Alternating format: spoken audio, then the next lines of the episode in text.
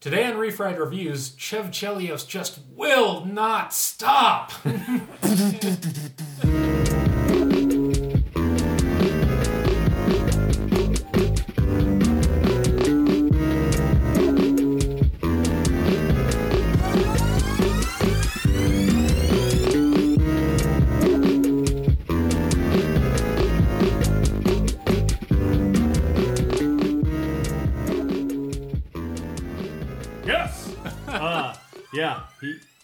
uh, he he uh, he won't die. He he will not die. Um, we we watched. Uh, That Crank seemed like the moral of the story. Yeah, that's the moral of the story. Is Chev Chelios is is like Jason.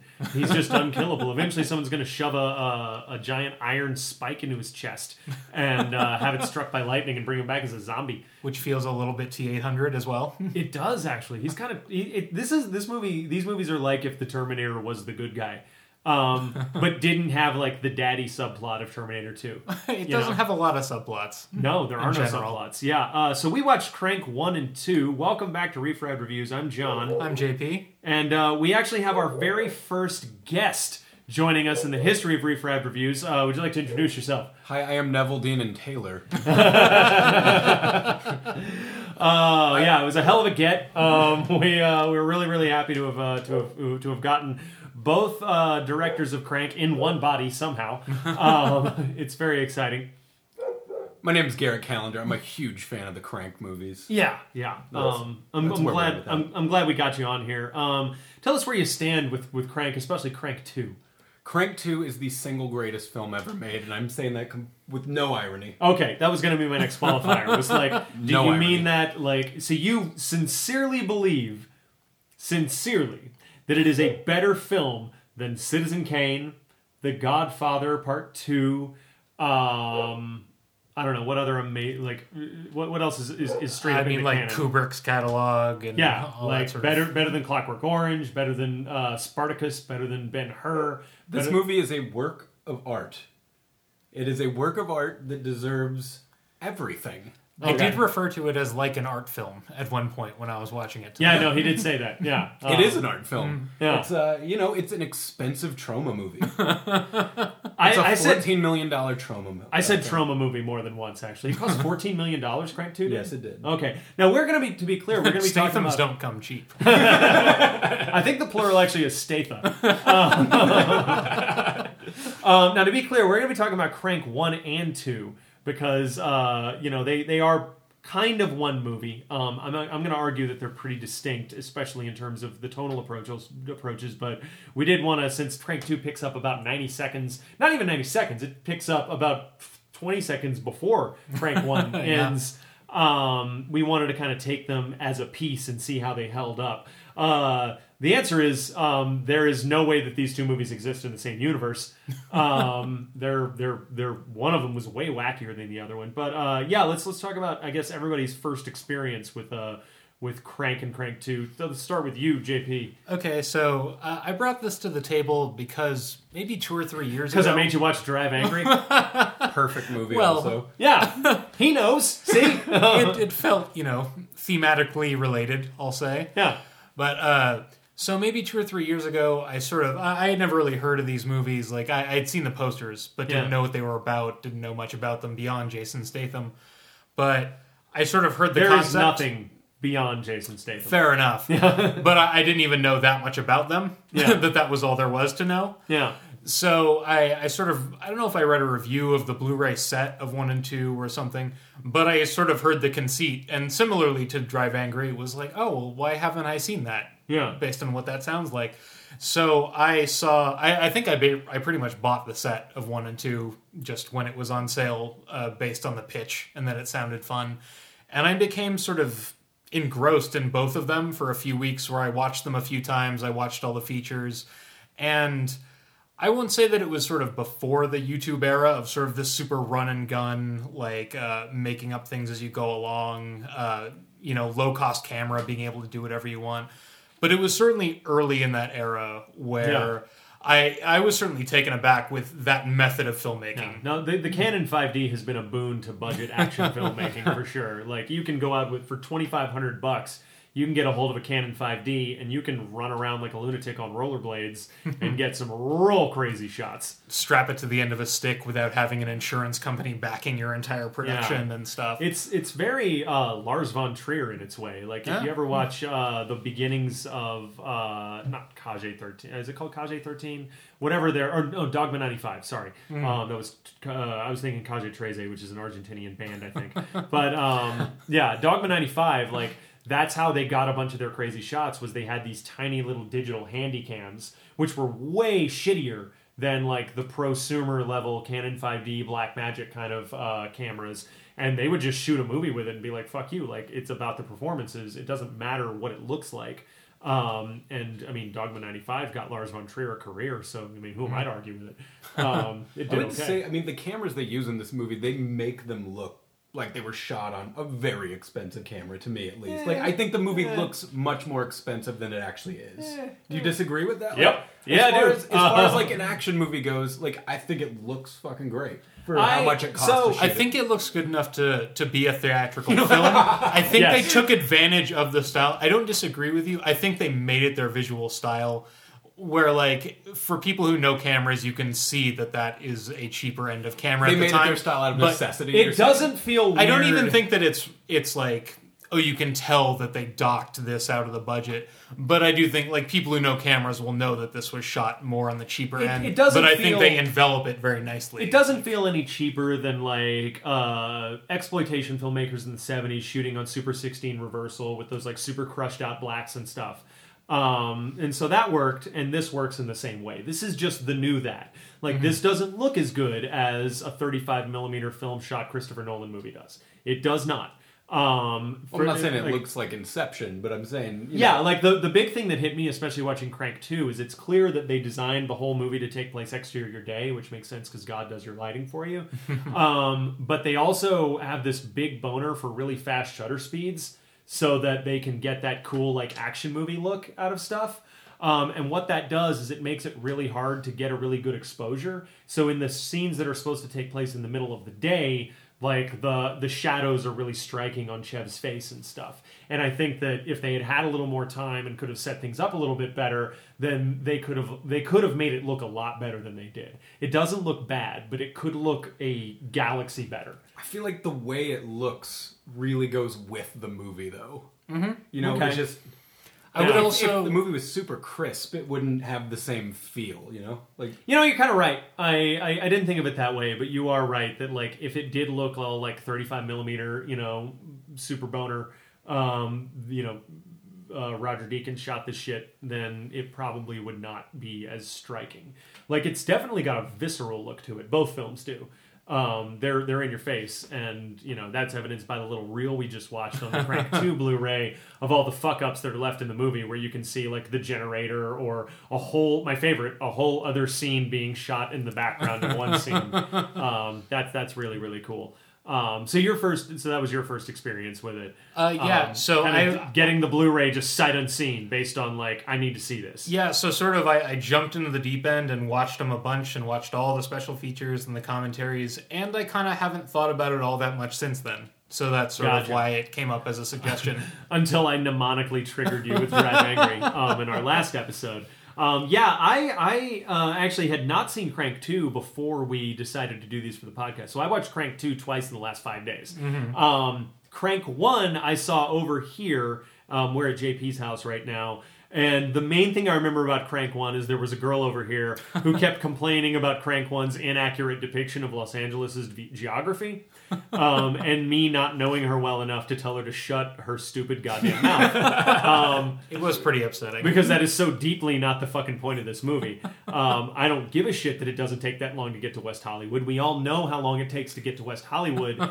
Shut your stupid fucking face. Um, if, there, if we're going to accept that there's a weird Chinese poison that turns your body into speed, like the movie, um, then okay. Um, yeah, so that was that was me. And I, you know, I thought about it as like, oh, that's a cool, low budget, just pretty disposable little actioner. That was fun. I'm glad I watched it, but I didn't, you know, really feel the need to revisit it too too much or anything. Um, you know, it, honestly, Crank did not live up to the hype for me. Um, it just felt good, and I was like, okay, that that was fine, but like you know, it might be that it was overhyped and it was like, this movie's so fucking crazy. It's so guerrilla style and nuts. and it might be that I wasn't paying attention to production wise the ways in which it was guerrilla style and just sort of looking for the things that are depicted on the screen. But it didn't feel uh, crazy enough for me to like think of it as really, really, really crazy. And Um, yet you didn't like two as much. yeah yeah i mean you know it's like i you know when i think like oh that's some crazy shit to put in an action movie i think of like the raid redemption Right. and this was not the raid redemption Well, have you seen Shoot 'Em Up? i have not but Oh, i've okay. heard very good things Well, I just I feel like that would be a, bu- a good barometer to tell more like, do you mind the execution of this movie, or is it more trying to do something you're not that interested and in? i don't dislike it i think Uh-huh. it's fine Yeah. um i just i just disagree with garrett here um, which is why he's on the podcast because it's fun when a point has a counterpoint Well, it, just, it looked like Garrett. Maybe you've seen Shoot 'Em Up, but I, I think it's sort of a, a good. They, they have a similar aesthetic Yeah, of sort of sure. Looney Tunes violence. Exactly. Actually, Looney Tunes is the best way to put shoot 'em up. It is a Looney Tunes cartoon. right down to from what i've heard clive owen munching on a carrot Punches Yes. a carrot through a guy's head. Jesus, Literally really? punches a carrot through a man's head. in the opening sequence, if And I recall. Yeah, opening scene. wow um, that's nuts um, yeah so what's your first experience with this and make sure you, you keep it Okay. into the mic So um, I, my first exposure to Statham, I, am sure I saw, you know, Lock. we're Stock- starting with statham in I gotta start with Statham. yeah okay, it all goes back to a little movie called The Transporter. Uh, that's a movie. When I saw the trailer for that thing, he gets a rocket shot at him. He picks up a dinner tray, knocks that shit away, does not explode. and I thought, this guy's awesome. so I'm waiting How could for you not? I'm waiting for more from this guy. Why, where's that Transporter guy? Crank comes out. Uh, that weekend, the opening day of Crank, I saw three movies in theaters on o- that opening day. Two of those movies were Crank. A friend of mine and I went to go see movies. She picked a movie. I picked a movie. She chose Accepted, the Justin Long college movie. yeah Uh huh. Okay. the I- college called shit so we yes Yeah. yes we watched that first. how is that Shit. all right Uh, then we walked back out, bought a ticket, went into Crank. yeah The second Crank was over, we looked at each other without saying words. Got walked out of the theater back to the box office and bought another ticket to watch Crank again immediately. You recranked. I sat through that movie twice in a row, half, having just watched a Justin Long movie as well. That's how much I liked Crank. wow wow Like, so with is- the Justin Long movie and Crank twice, this must have eaten like four, four and a half hours. Yeah, I had the time. Uh, it's just when you're watching action movies, there's I just want them to go. Like I just want an action movie that goes, and they never go. Like I love the transporter, but he stops for snacks. He's talking to girls. In this, they're like, you know what? We can make the plot go forward while he's doing shit. Yeah. he can be in action sequences. Uh, you could say that, like, it's kind of the difference between watching. it's all a cell phone call from dwight yoakam away Exactly. There's very little time wasted talking to girls in this movie. and when he's with girls, girls are barely allowed to talk Exactly. He's either having sex with them or shooting at them. it's kind of like Bond in that Yeah. way. It is exactly like Bond. Yeah. This this movie is better than James Bond. Any of them. I'll put it up against them. better than skyfall Yeah. all right And I Mike Patton's music better than Adele. wow. All right. Fair enough. So, so given that your your anticipation for Crank Two must have been at a fever pitch. I had never been more excited for a movie because after Crank, all I wanted was this movie. He is Superman. Nothing hurts him. I mean, Crank 2, he doesn't even dodge bullets. He walks towards them. They never touch him. That's what I want out of Statham. I want Statham fucking shit up. I want him hitting people. I don't want him talking. I don't want I want him talking. It can be funny, you know, but keep it going. Keep it going. I don't need 10 minutes of exposition. Get it going.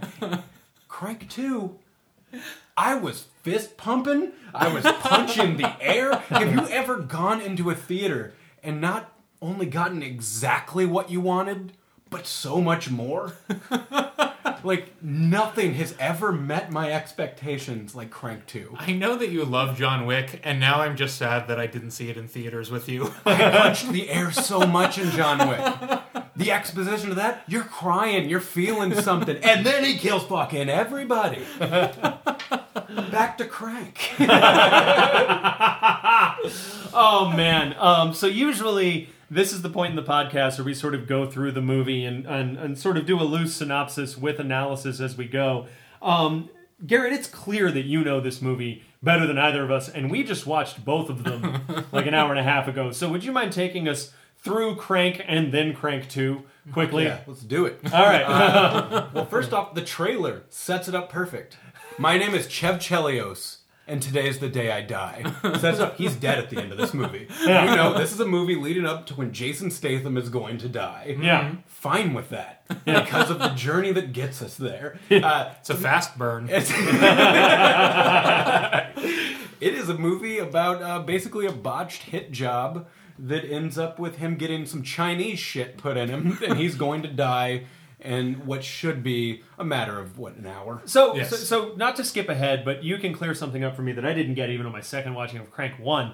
Why does uh, why do they want Ricky Verona? It's Ricky Verona, right? Why does Ricky Verona want Chev dead? Because I thought for the whole movie it was because he didn't shoot Don Kim, the guy he was hired to kill. But then at the end, when Don Kim shows up, everybody's super surprised. They're like, "You were supposed to be dead." So what the fuck? Um, why why do they want to kill just Chev hate? Chelios? Wait, was uh, didn't they work together at some point? I mean, there are other gangs and Well, yeah, no. The whole idea is that uh, Ricky Verona hired Chev Chelios to kill this triad gang lord named John, Don Kim, and then Chev went in to kill Don Kim and had a change of heart, and he was like, "I don't want to be a hired killer anymore. Just be gone for 48 hours." And the assumption throughout the movie is that's why Ricky Verona wants to kill him, is because he didn't go through on this hit. But then at the end, when Don Kim shows up to uh, to rescue uh, Chev, the hotel shootout. yeah, at the top of the Standard Hotel. Um, they uh, then Ricky's all surprised that Don Kim's still alive. So if Ricky didn't think that Don Kim was alive, then why is he mad at Chev Chelios? Here's where you're fucking up. All right. You're getting lost in details. I don't know. I think I think why the bad guy wants to kill a, the good guy is, is not, not really not, not really a detail. It's- you're a wrestling fan just like I am. that's fair. It doesn't. It doesn't matter. After like the second MacGuffin, he kills his brother, and now they're pissed at each other. And there were probably reasons earlier. No, okay. All right. Yeah, we can move on. Um, I wish I had more. I wish I had just watched it with you guys so that I could be fresh on this. But yeah. Yeah, I, I don't recall like whether we just we sort of were chatting during a line of dialogue we missed, or whether Yeah. it is just sort of you assume there's a dude who hates. I mean, part of my vibe I got from Ricky Verona was just he's like, Chev Chelios has a stupid face. right. wasn't part of it too like he's getting out of the thing? Does he need to be taken out? Uh, yeah, so he definitely he definitely wants to not be a hired killer anymore. Yeah. Um, yeah. So anyway, whatever Ricky Verona's reasons may be, um, he uh, the Jason Statham in first person for the entire beginning of the movie finds a DVD that says "fuck you" on it. Yes. puts it in, and it plays a video um, from Ricky Verona saying what you just said, basically. Yeah, where he, you know, uh, what he has like an hour to live. Yeah. What- I don't remember Yeah. the exact time. It's an hour, yeah. But then at that moment, he smashes a television and starts running, and then he never stops Yeah. for the next hour and twenty minutes. For the Yeah. next two movies. Um, so from there, what I mean, you mean get through Yeah, this plot? let's- let's go through it. Let's see. We run into Dwight Yoakam next. He's calling Dwight Yoakam. We're seeing, uh, yeah. Country superstar Dwight Yoakam. He's trying to get a hold of Dr. Miles. yes. Yeah. And what is Doc Miles doing when he gets a hold of him? Uh, when well, when he gets a hold of Doc Miles, I believe Doc Miles is is getting a a, uh, a massage from a couple of Thai prostitutes, um, as is his way. And he's not in Los Angeles. He needs to fly back Yes, to town. he's on his way back to town. And uh, so yeah, he's like making calls from like the plane and stuff uh, on the way in, and he's he's Chev's only hope at this point um, until he's no longer his only hope. Um, so yeah, the first thing he does is I think he he starts trying to track down where Ricky Verona is logically because he's like he's going to tell me how to get this Chinese shit out of my blood. um, and he ends up going to uh, no. The first thing he does is he goes to that biker bar full of black guys, Yes. and he goes into that bathroom and does a bunch of coke off the floor. Yes.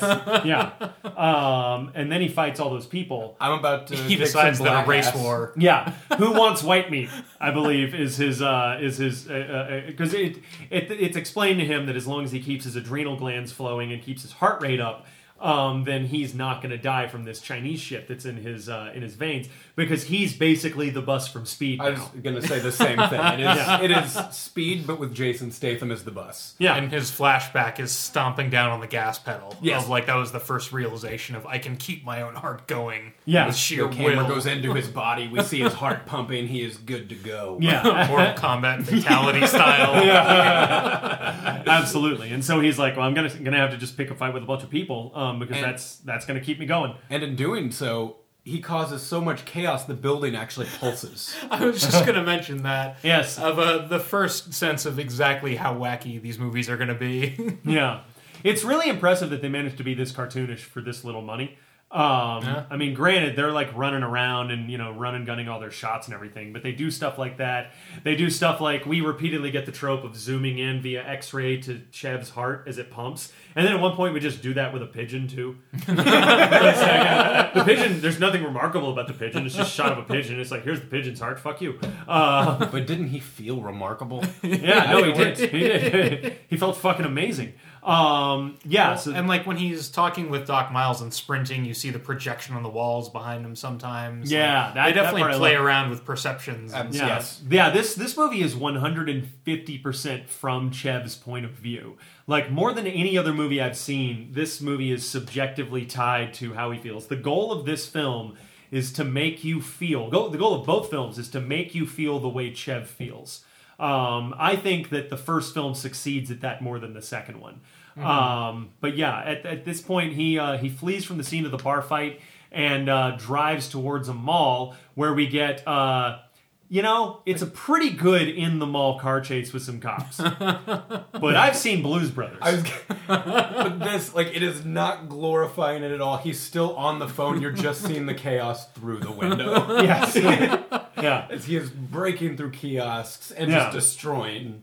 Yeah. Until he sideways ramps his car onto an escalator, and then we get a really awkwardly green screen shot of him running up the car as the uh, as the car just slowly ascends the escalator, um, and then he's in the mall. And uh, I, I'm, I'm, I'm, what's he doing at that point? He's, Um, he's still running. well, yeah, He's running yeah. from police. Like he hops out. I remember he runs outside, gets in a cab, yes, and this is where uh, achy breaky heart. Comes Yeah, in. I, I wrote Yeah. down Nicky Breaky Heart. I was Yeah. going to get to that. Yeah, yeah. uh, very classy transition. I know there's a there's an assault on a convenience store, so Yes. that I would so he can get all. So he, he throws a bunch of energy drinks into a uh, into a uh, trash bag. But I guess I should say uh, we just mentioned achy breaky heart. What the what he's actually doing is getting himself really pumped up. So he's yelling at the cab driver to turn up the radio, Yeah. and he's like really just headbanging and punching the seat. popping his forehead in the Yes. back of the seat Yes. in front of him. Yeah, yeah. To achy breaky heart. Um, it's it's a pretty masterful scene. Um, it's it's real real good.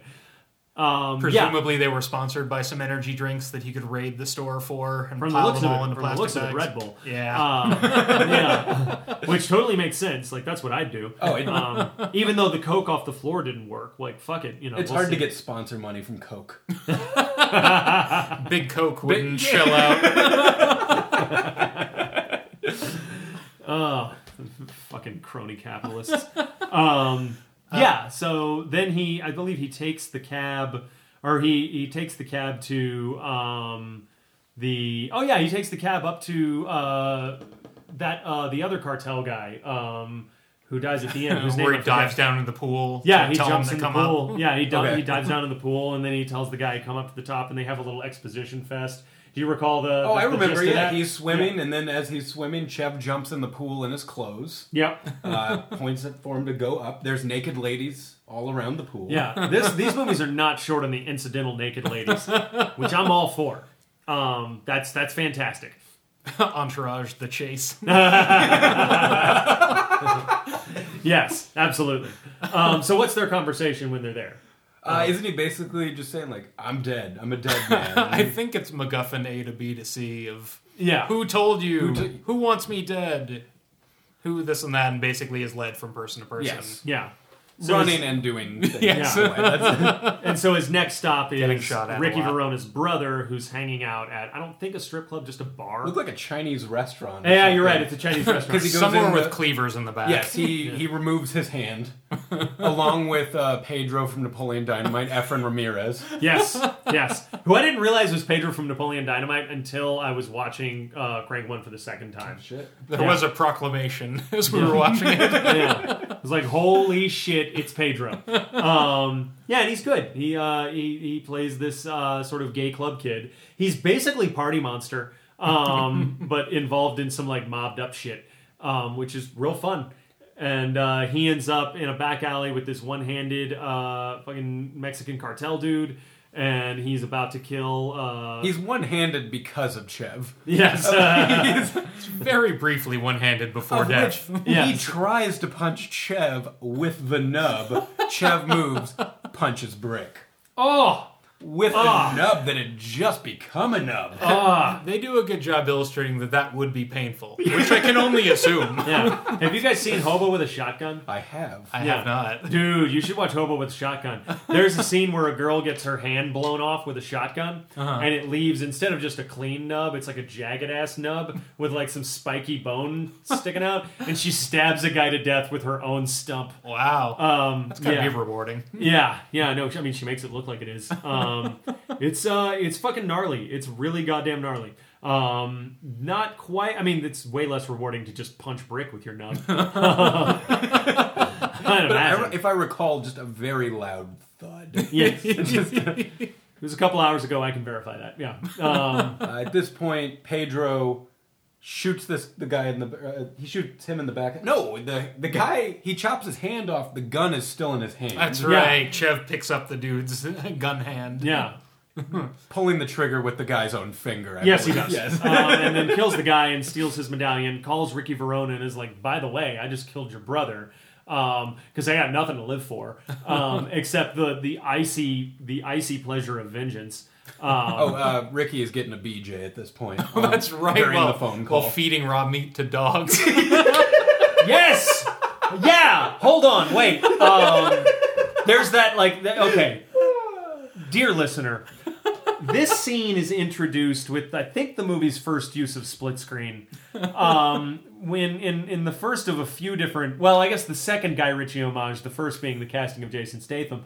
Um, and yeah, it starts with just some like real like tight inserts of a hand feeding raw meat to some dogs, and then there's like a chick's head like down in some pants, and uh, then we get this wide shot, and it's clear that it's Ricky Verona, and he's getting a blowjob, and he's just feeding raw steak to a dog at the same time, and like, what compels a man to combine these tasks? Like, why would you do both of those at the same time? Opportunity.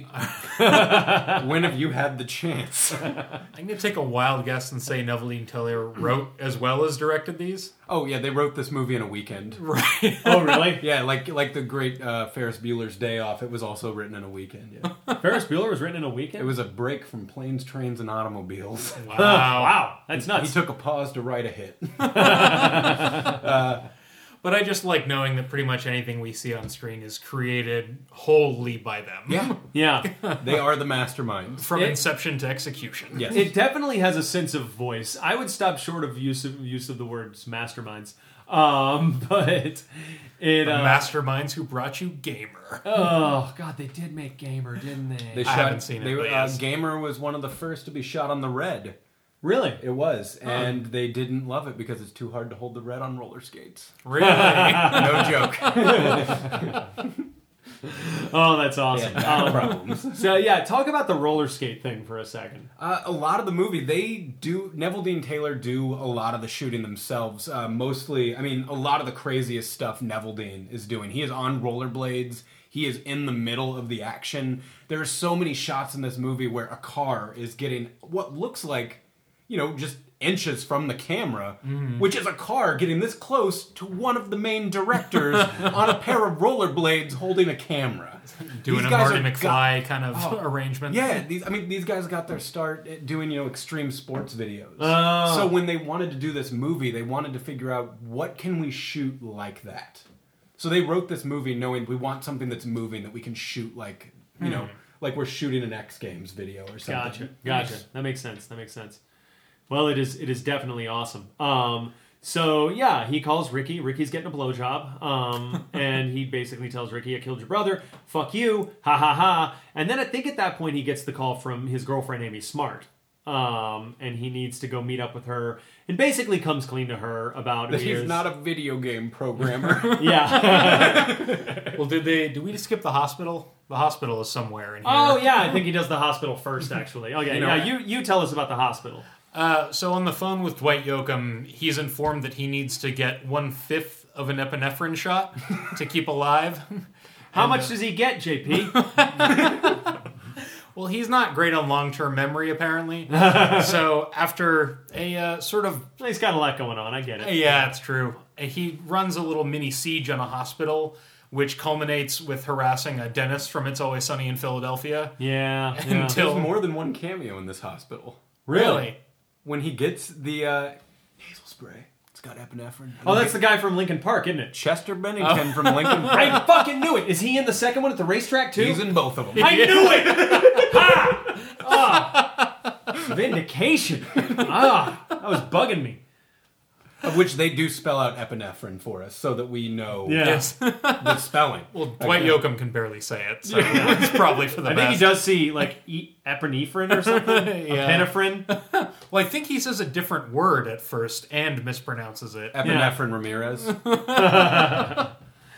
Uh, so he he you know essentially sieges this hospital, gets the syringe without thinking in an elevator after a shootout, just injects the entire thing into himself. And they do one of the more fun effects of the film Yeah. of speeding up the countdown of the elevator floors as it plunges toward the bottom. Yeah. And Chev just comes sprinting out, leading to a, a montage of him running across. I do Los love Angeles. his conversation with Dwight Yoakam afterwards, where he's running and Dwight's saying like, Check. "You you did the whole thing." He's just like, "Oh yeah, you probably you feel uh, you feel burning in your chest. Check, but you're cold everywhere else. Check. You probably got a hard on that, uh, that just won't stop.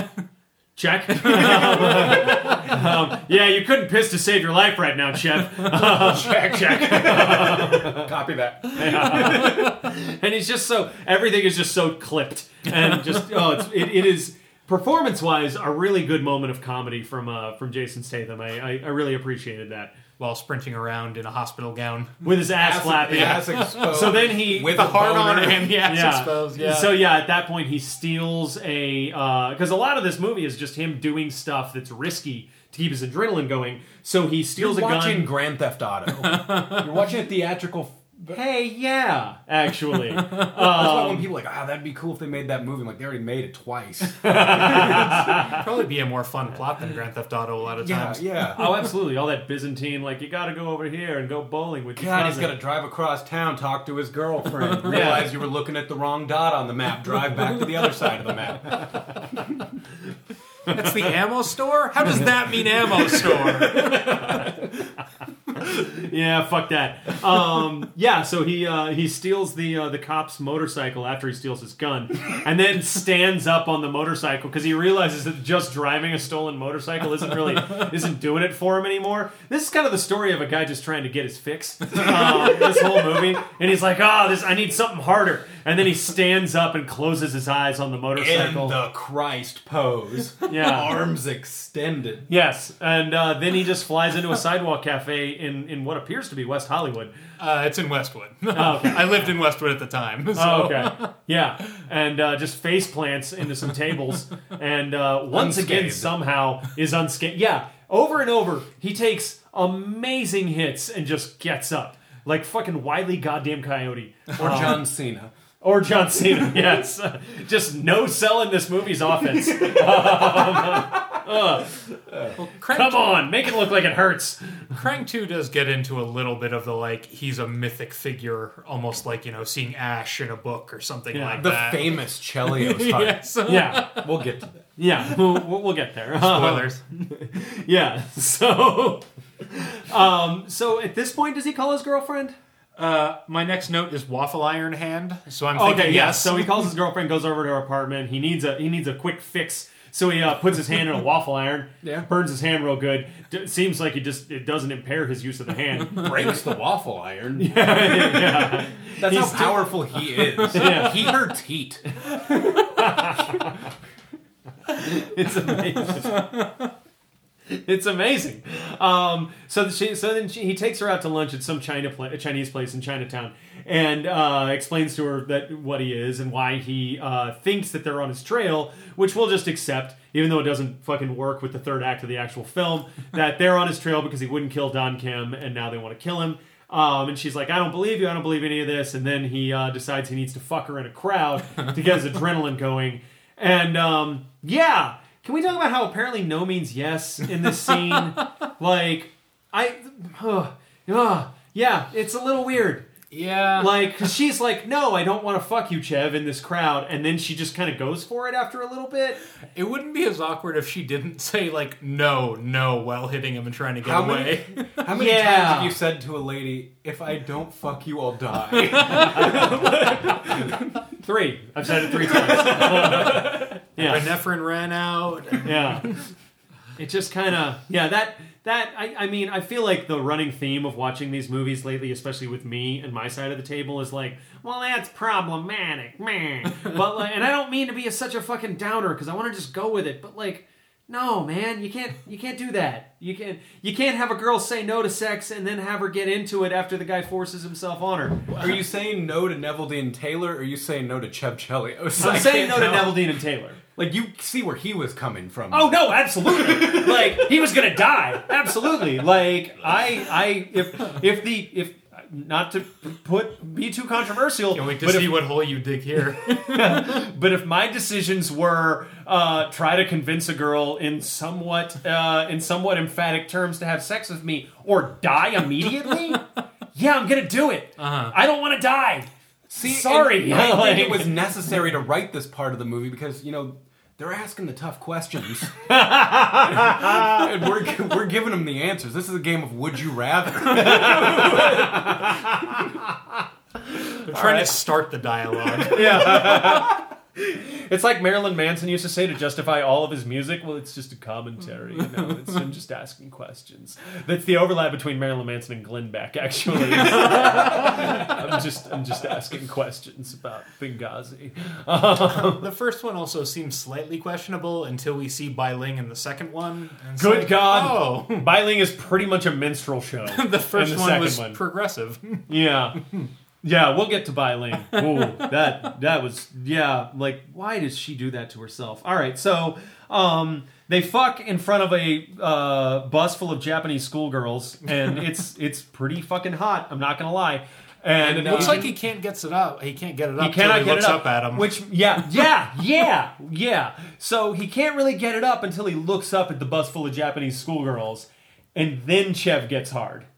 I don't know if you noticed that. yeah, no, that, I get it. I get it. I don't like when people are It's watching. not that I like, didn't get it. have- yeah, yeah, yeah. I- it's- this is we're talking about crank. Like I get it.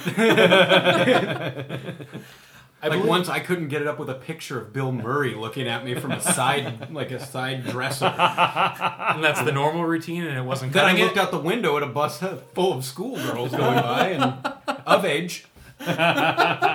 It's a college bus.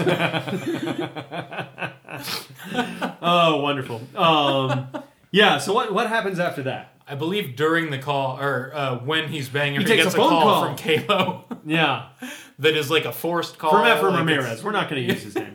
He's the same guy in both movies. He just gets Tourette's in the interim. Don't Fair worry enough. Do you know he has a twin brother in real life? Yeah, because in the second one they have those shots of them, the twins, and Which it's are like, shots from the first one that they recycled and then were able to do that. oh look at that! All right, wow. I'm excited to hear your thoughts on the production history of Crank 2 because it seems like you know more about it than uh, anyone.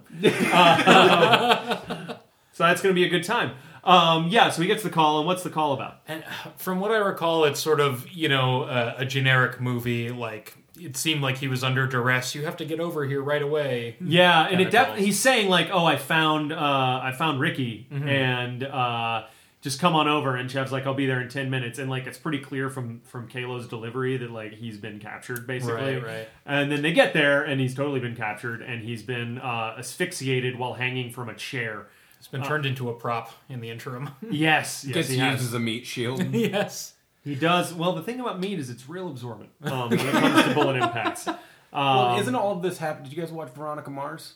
I did. Isn't it? Yeah. Uh, it's what's It's uh, it's it's what's his name from Veronica Weevil. Mars. Yeah, it's Weevil. Uh, Yes, and yeah. all that acne from season three is cleared up real nice. Oh yeah, it looks Yeah. real good. Real happy about that. Well, also in the interim between the call and arriving there is when he gets in the the cab uh, where he takes the Haitian shit.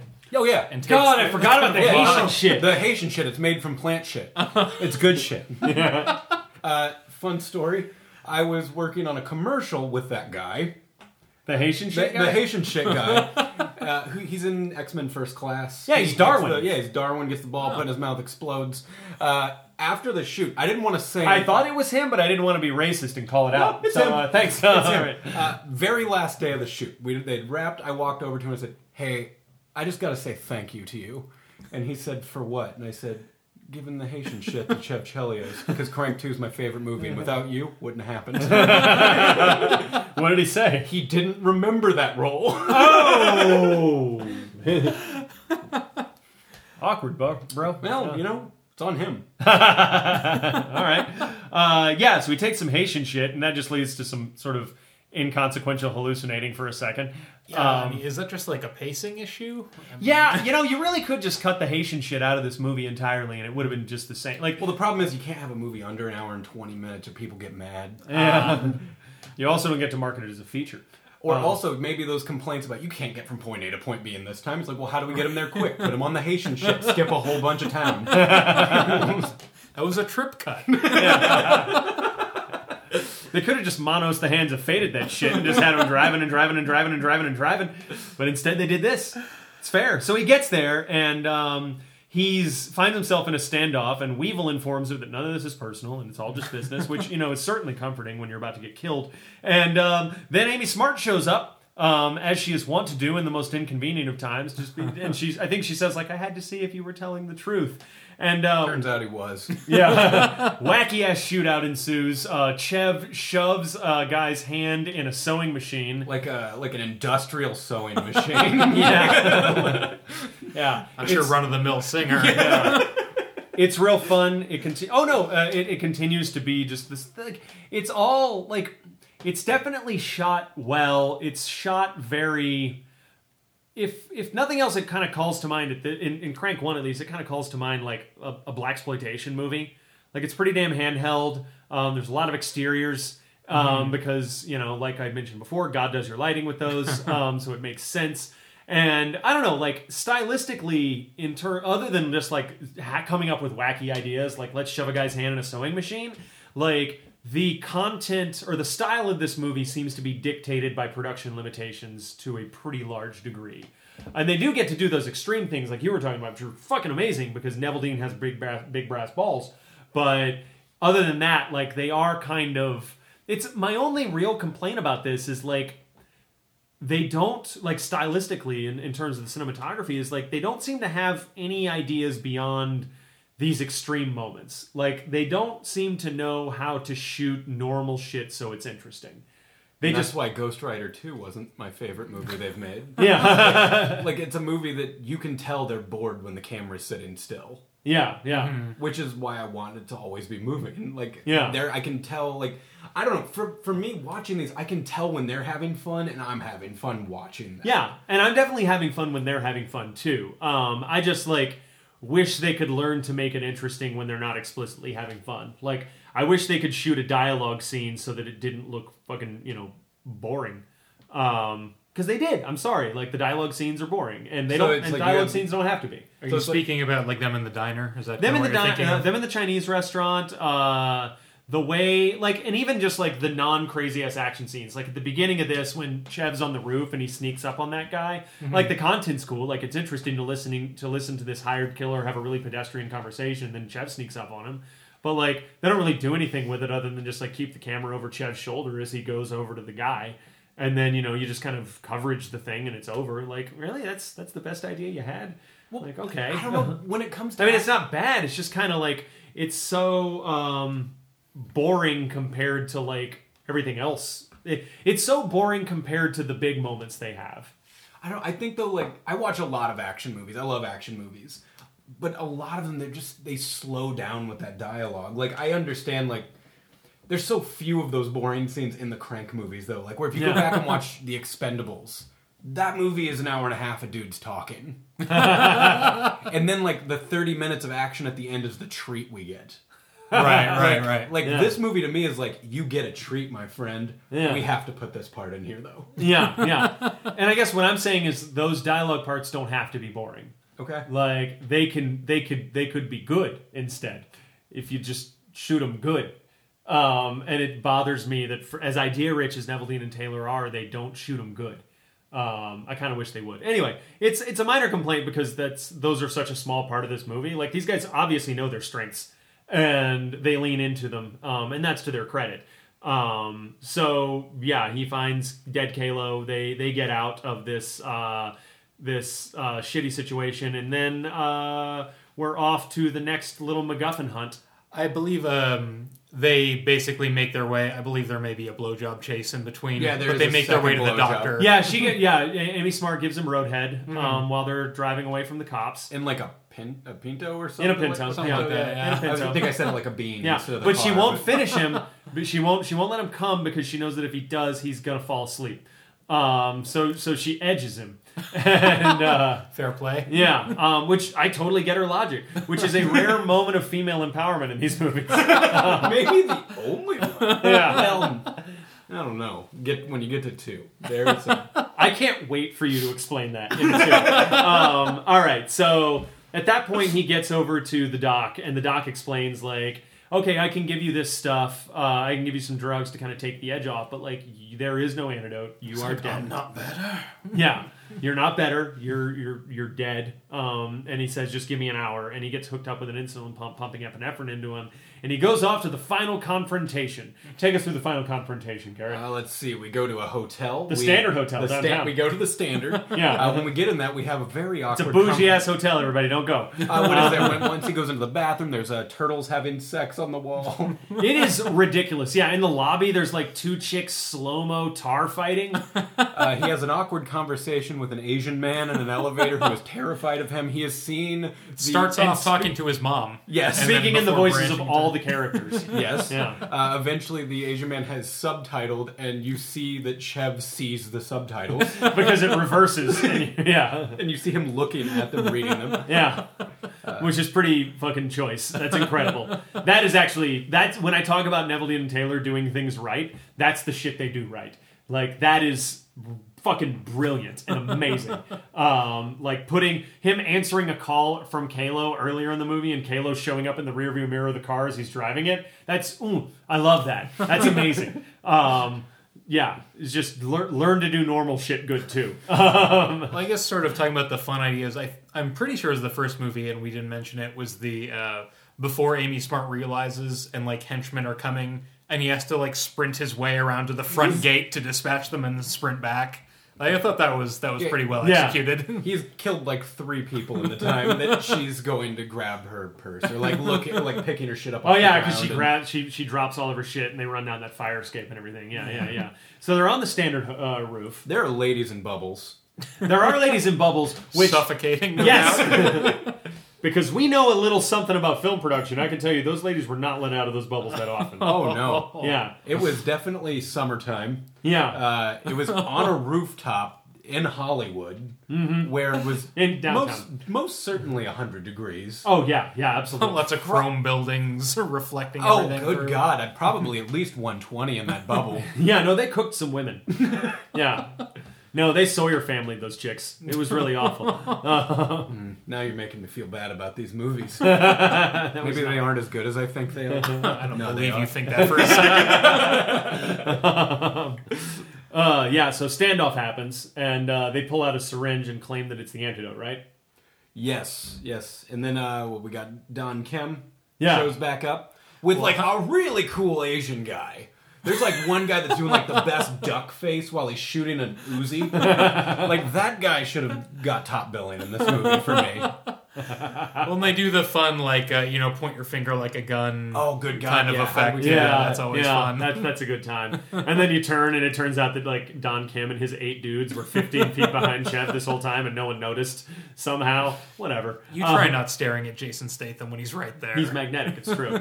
um, and then a gun battle ensues, um, and Jason Statham's uh, tripping his nuts off, and he uh, he chases uh, Ricky Verona and uh, the other cartel guy to a helicopter. Ricky shoots the other car- cartel guy and pulls him out of the helicopter. Was it Statham- the other? Was it the other guy who henchman jumps on the grenade? Says, Yes. boss jumps Thanks. on top of the henchman. Thanks, boss. Thanks, boss, and explodes. Yes. Jumps about eight feet in the air on top of the guy. Yep, yep. It was pretty fucking awesome. um, that was awesome.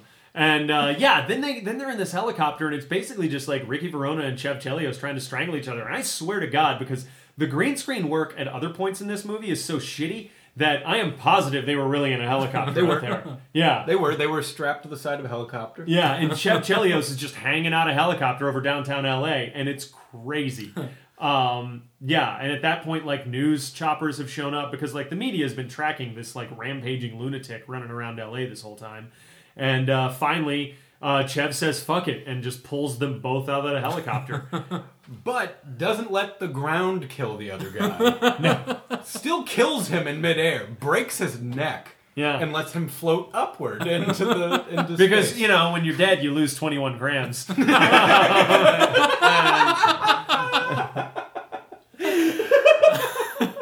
yeah. Also, that's not how gravity works, but whatever. Um, or how death works. For that yeah, it's true.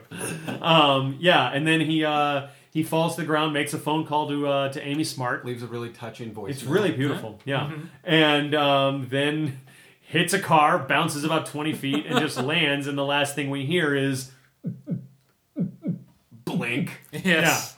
blink um, and credits, and that's Crank One. Um, yeah.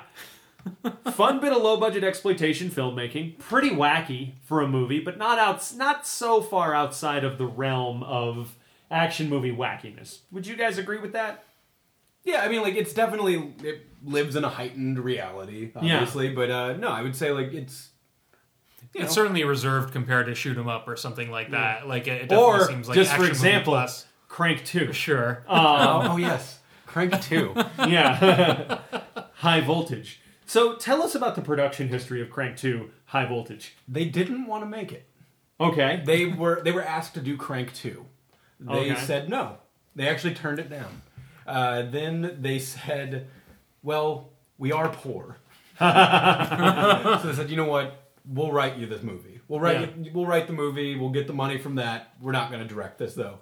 As they started writing it, they said, "There is no way." Anyone could ever make this but us. Hmm. Half that movie was written as a joke because they knew they were going to have to change shit. Yeah. Like, there's no way the studio would ever let us do this.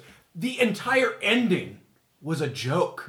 really? They they wrote that and they're like, this is just a placeholder until they tell us we have to change it and we can figure out the next thing. yeah.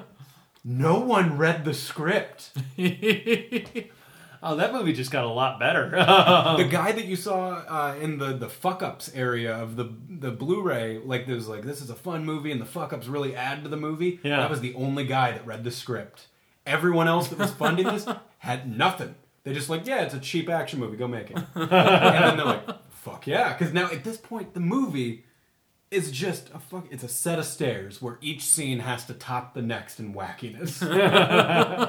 and you're just so excited. Like the movie, only one scene didn't make. Oh, only one scene didn't make it into the movie. The movie is the same script to screen, other than one scene. That they What's didn't- the scene? There was a scene involving a train, and they didn't have the budget for a train, so they used porn stars instead. That's what that scene is. They're supposed to. They said if only they had that train, they believe it would be the greatest film ever made. they said it would be better than Star Wars. so Jenna Haze costs less than a train. Oh, also Good to in- know. There, yeah, there is. Oh, so we'll There's get a to joke I the want to make really bad right now. I was I'm trying not to tell gonna. Let's, uh, He just lobbed you a softball. I know people who know Jenna Haze. She's apparently a very nice lady. I don't want to do that. Oh, I thought you said you want to do that. And I was like, the train? Refried reviews.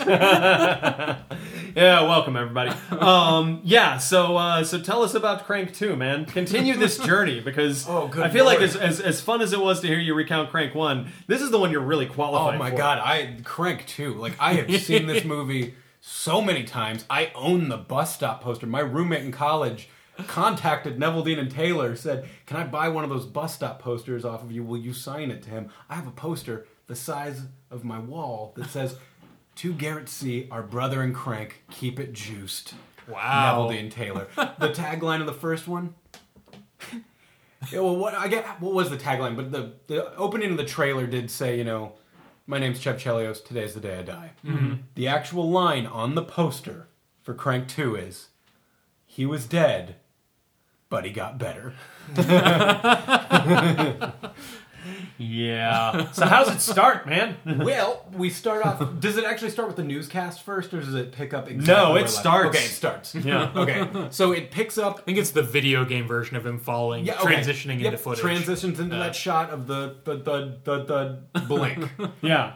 Immediately, a van pulls up. A guy gets out of that van, scoops his face off the ground with a snow shovel, throws him in the van, drives away. Crank two, high voltage. Uh, and from there, are we in? I God, I don't remember. We're in a Chinese massage parlor Okay, I'm and just being I'm operated just on. trying to think of where the news anchor comes in to let you know that Q the- from Star Trek: The Next Generation shows Where's up in a news desk. And he said, yeah, he basically says uh, the first movie. Well, how does he describe it? Implausible. yeah. Uh, reports of another man falling over Boyle Heights are being treated as the bullshit they surely are. yeah, he's having a lot of fun. oh, this movie, they're having so much fun with it. Yeah. Uh, and then let's see. For that, we're in the hospital. We see that they have Chev out on a table. They want to harvest his organs. Yeah. I, I thought that was pretty impressive because I couldn't remember like why would they bother keeping him alive with an artificial heart? Because Yeah. he's So- die hard with a vengeance. yeah, they do say that. He's is Die Hard with a vengeance.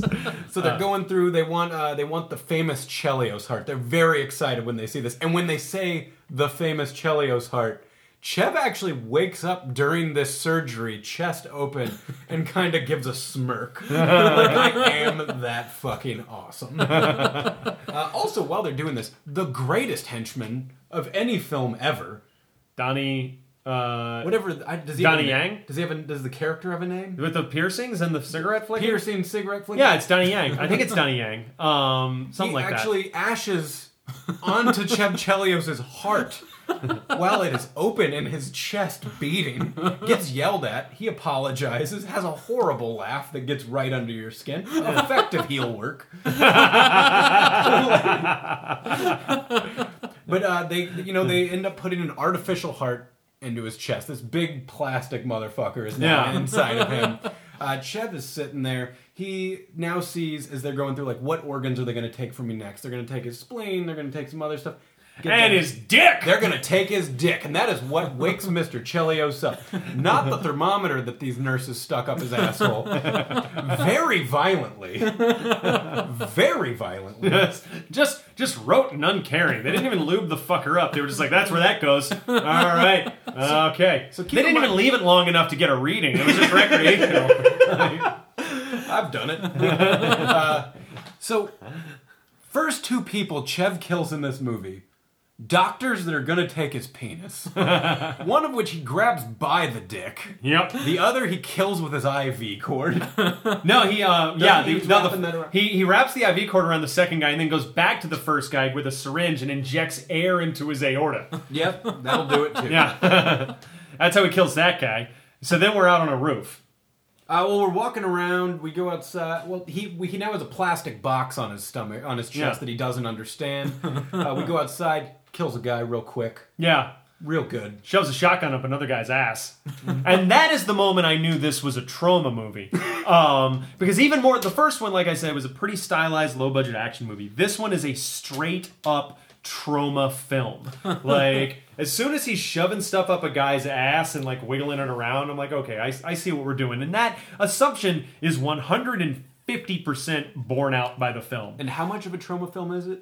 Lloyd Kaufman is in this movie. He's in it. He's in it. When's he in it? He has a cameo after Godzilla fight, which if you haven't seen this movie and you're listening to me talking, there is a Godzilla fight at some point. yeah, there is a Godzilla. He's one of the construction workers on the inside that he's just like beating the shit out of him and like he's just beating his head. The one of the two guys who were like, we should probably call 911? Yep. One of those guys is Lloyd Kaufman? Yep. I did none, neither one of them look remotely like Lloyd Kaufman. It is absolutely Lloyd Kaufman. He has a they I believe he was one of their mentors At some point, Yep. and because he also has a cameo in Gamer. Oh, yeah, that makes a whole lot of sense. Um, I mean, it makes sense if these guys came from the Troma school. Um, yep, Neveldine Taylor and James Gunn. They're uh, and Pam from The Office. Uh, yeah. Troma's turning out good, good folks. Um, yeah, so then he, he takes that guy's car. Well, um, but before he takes the car, he still has as he's walking towards the man. Before he lubes a shotgun with oil before shoving it up his ass because he's considerate. because he's considerate. He whistles his own theme song. He does. He does. Do I love that. Yeah. That's, that's just that's just a beautiful mwah. His theme song is playing. He's whistling it as he's walking there. Uh, he steals this car and you know shoot out as he's driving through a tunnel. But when he gets out of there, the best K-pop you've ever heard Yeah. is the theme song to this shootout driving. Awesome scene. yeah, and then he, he pulls up next to some uh, some Mexican gangster looking dudes who want to race him, and then he's just engaged in sort of a good natured conversation. Runs smack into a piling, flies thirty feet out the front of the car, just gets up, um, Wiley Coyote style, unscathed. Um, Remember how I said I wanted a movie where he's Superman? this is where I'm starting to get that. Where not only did this not hurt him, it inconvenienced him in a way that made him mad. Does Like the what- balletic slide across the street? Yeah. Oh, oh, yes. Uh, Looks down. He's at this point. He has broken the uh, box that is keeping him alive. yeah, because he's called Dwight Yoakam, um, who's back. And Dwight Yoakam has explained to him that he has Who an is- artificial heart that is being powered by an external battery pack. But if that runs out, there's an internal battery pack that can be recharged by an electric charge across his skin. Um, Also, Dwight is uh, rubbing an ice cube across Chocolate's ass as, Yeah. as he takes this phone call. Oh, Yeah. and did you notice this? When he answers the phone, he thinks Chev is dead at this point. When he goes, Who is this? He's like, It's Chev. Che-" He says, like, It's Chelios. And, or how does he say it? He goes, Dwight Yoakam the shouts, Yeah. Jesus H. Chelios. Yes. yeah, yeah, it's good stuff. Everybody thinks he's dead. He's been uh, he's been presumably under for like three months at this point in that massage parlor. Um, because it takes him three months to take his organs out. Wh- Whatever. Um, Gotta find buyers. yeah. Of Sure. which they did. yeah. Um, yeah. So that's how. That's how. By this point, we've we've set up the central premise of the film, which is he's going to have to get electrocuted over and, And over, and over in order to keep himself going. While going between a series of strip clubs. Yes. yes. There is some nudity in this film. kind of a lot. Yeah. It's pretty awesome. It ranges Um, from animals to. Uh, There's a horse dick. Yep, there's a oh, there's ferret balls. There is. I'm not convinced that that was those fer- that ferret's real balls. By the way. That doesn't matter to me. Prosthetic, real. I'll take it. What I I'll take what I get. You know, I I only get fair balls once every ten years in a movie. I don't know. It's fair. It's fair. So where so where are we at? Uh, let's see. Uh, he's flown through the windshield. The Mexican guys back up in their car and ask him, "You okay?" he's angry. He asks if they can jump his car. They look back at the car. He now is hooking a jumper cable to his nipple and his tongue. Yeah. Yeah. We juice them up real good. Yeah, and then we're running, and uh, the the the movie is uh, really leaning into that whole fast shutter speed. Uh, let's let's get some like fakey, shitty, cheapy ass Matrix rigs going. Which Um, the movie was shot on nine hundred dollar cameras from Best Buy. Yeah. because they could destroy these things over and over again. They could rig up, you know, fifteen cameras in one scene, have half of them break, and they're still okay on budget. Yeah, Yeah. yeah, no, it, I mean it's it's certainly a way to make a movie, and a way to make a movie that I applaud. Um, it sounds awesome. Uh, I mean, I would love to strap cameras to cars and crash the cars and just sort of fish through the records for the uh, for the SD card. I would love we to got. be anyone but the assistant editor or whoever, whoever has to Jesus, compile God. all that shit. One of my favorite days on set ever was we were uh, flying a little drone copter over some stuff, and it ran out of battery about sixty feet in the air, and um, just plummeted to the earth, and then like continued to spin like a wounded animal, um, just on the ground until someone had to go over with a nine millimeter and put it down. It was foaming at the mouth. Yeah. Its leg was broken. Well, you can't just it can't go on like that. So it's just it'd be cruel to not do that, you know. Um, so then we got the SD card, and um, I got to watch the footage of the crash, and it really was fucking awesome. If you can afford it, crash a drone, guys. It's fucking ill. Like it looks real cool. Um, I mean, yeah, it, it was just Black Friday. I know half of you guys bought drones. yeah, you bought a couple. They were cheap. Crash that shit. Send us the footage. absolutely. Yeah, Facebook.com slash refried reviews. Um, Those insane people who climb up on skyscape skyscrapers being built and stuff. I want like the drone flying right above them, that terrifying angle, and then the drone loses power and plummets down. so you finish the video that way. That Yeah, pretty that's the move. That'd be the move. Yeah, um, yeah. This this this is like it's something worth talking about in the history of making movies because it's so antithetical to how movies have ever been made before. The idea that a camera is disposable is fucking nutso, Right. In terms of how we usually approach making a movie. Um, and this movie is built entirely around that philosophy. We were talking while we were watching it about like the shooting ratio and how much of this movie was probably pieced together in post and stuff, and like it's you know I, i've talked about how i tend to approach making movies a lot on this podcast and how you know my my cuts tend to hew pretty closely to my script and my shot design tends to hew pretty closely to my script. I tend to be pretty economical because that's the only way i know how to do it is to envision something in my head based on the location i have and the actors i have and the script i have and then and then sort of uh, design those shots go get those shots and then put them together the way i listed them in the first place.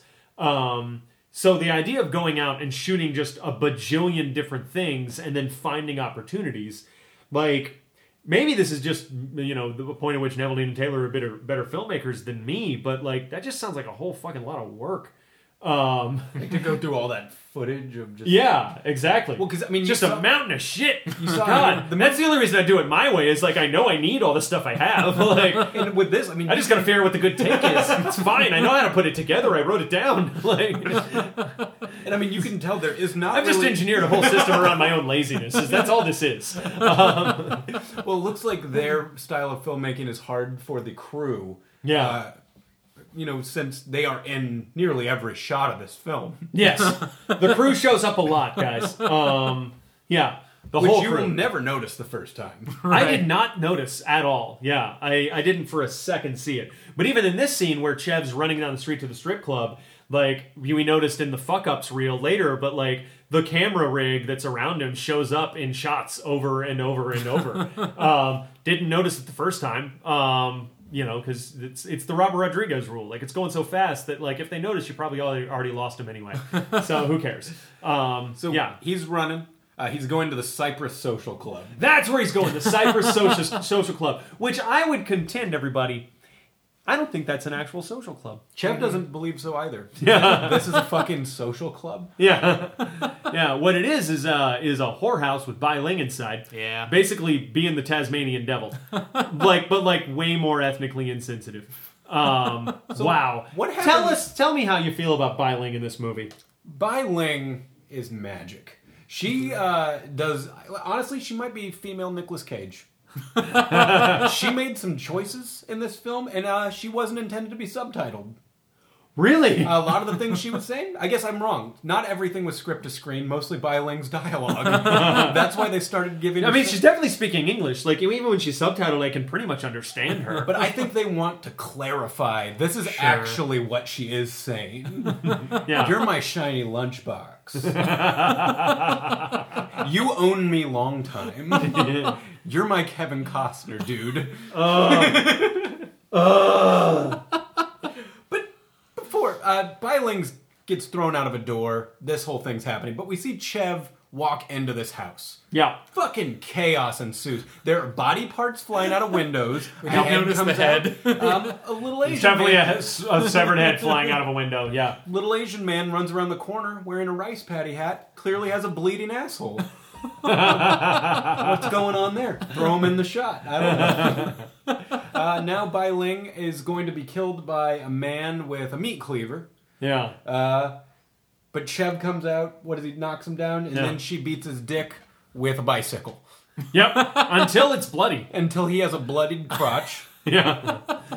With a bicycle. Um, and then a couple dudes roll up. And No he asks- fucky sucky for you, asshole. I Yeah. believe it's in there somewhere. yeah, and then a couple dudes roll up with uh, with uh, a car asking, uh, you know, what the fuck happened, and Chev threatens them, and they they run off, and Bai Ling uh, proclaims that was my ride, and then basically conveys in her sad broken English. Um, and I'm allowed to say that because Bai Ling actually does speak good English. She's just she's the one putting on a fucking minstrel show in this movie, not me. Um, there might be a little racism in these movies. and that's the thing is, it's her. She actually is Asian. and she's doing this. This was her choice. Yeah, like that is some fucking Uncle Tom shit right there, man. Ah, oh, Job's a job. yes. Like, did that bug you guys? Am I the only one?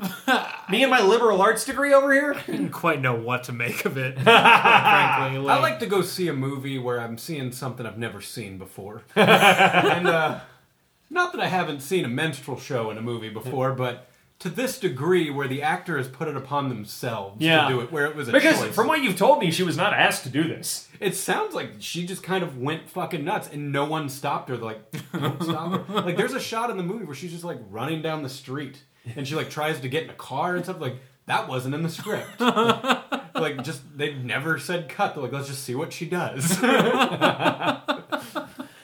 Weirdly, that makes me feel better about it, just because you know it, it sounds. It doesn't sound like she was put up to this, and that that makes this all feel a whole whole lot better. Um, it sounds like she just. I mean, Bai Ling's gonna Bailing. You know what I mean? Um, so For a movie that ends with a head in a jar, you're really, uh. yeah, it's true. I'm I'm I'm I'm I'm maybe going too far in this. She's. You know, I was always interested in what she was going to do next. And I mean, this is certainly not a defense, but while there aren't a lot of, you know, useful or interesting women in the movie, most of the men are monsters or pimps or heads in jars or like there there aren't a lot of normal people on either Monsters side. or pimps A or heads in jars. huh A gay leather daddy African American club. Is it like Yeah. a freaky family is family or Which, something? Yeah. which is the Black Club from the first film. It's the same characters, Hey, but now they're gay. Which wasn't important in the first one. That not only was it was a hate crime in multiple ways. Yeah, When- yeah. Yeah, um, so he, he he runs off and he's trying to get get rid of Bai Ling, and that's when he goes to the strip club and finds out that in between the first movie and this movie, Amy Smart has become a stripper.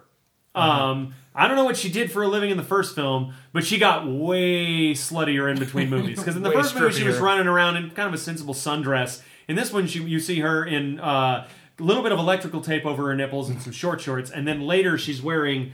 I'm not even going to call it a dress; it's a shirt. Um, Yeah. and uh, yeah, it's just it's just it's she she just kind of uh, she risqued it up um, in between the movies, and she's dancing to uh, the Stroke. Um, and I don't know if you noticed, but as soon as Chev goes up on stage to stop her from stripping, that's when "I'm gonna keep on loving you" kicks in.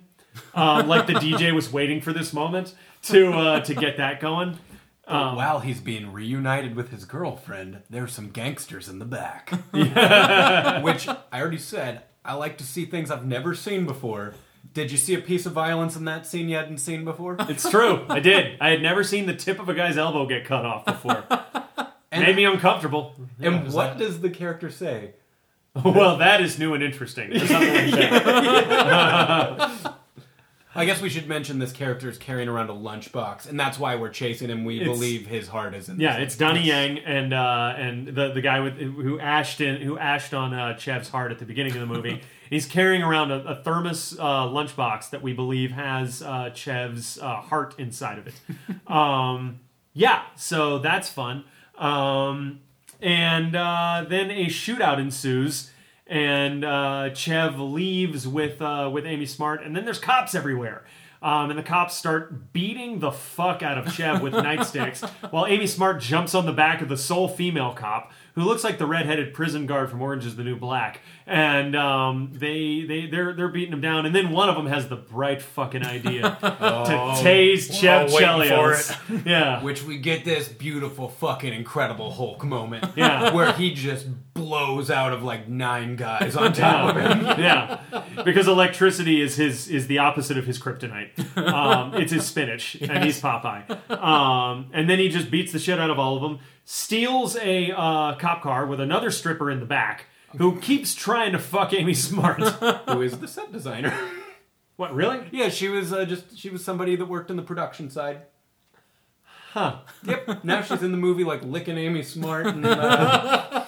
oh, Just- also because of that scene, remember they shove Amy Smart against the glass. You see her tits on the glass. Yeah, it's I feel awesome. bad saying tits, but the uh, the actual name of the making of is Tits on the Glass, the making of Crank Two High Voltage. Yeah, yeah, no. Amy Smart seems down to go for broke in this movie. Um, God bless her. She is. She is. She is going places. Um, yeah, like to a racetrack. Um, yeah, which uh, During this drive to our next location, Chev is uh, tasing his tongue. Yep. He's tasing his balls. Yep. Um, oh, oh, also great fucking callback in this scene. Uh, this is where Amy Smart, you know, they're talking about, I thought you were dead. And he's like, I fell out of a helicopter. And she's like, oh, I saw on YouTube that a guy did that and he lived. He said, I know it's possible. I fucking did it. but he says, Didn't you get my message? Yes. Yes. Yes. Yes. The message he left her while falling out of the helicopter in a heartfelt moment in the first movie. cuts to her answering machine just when noise. Was pretty brilliant. yeah.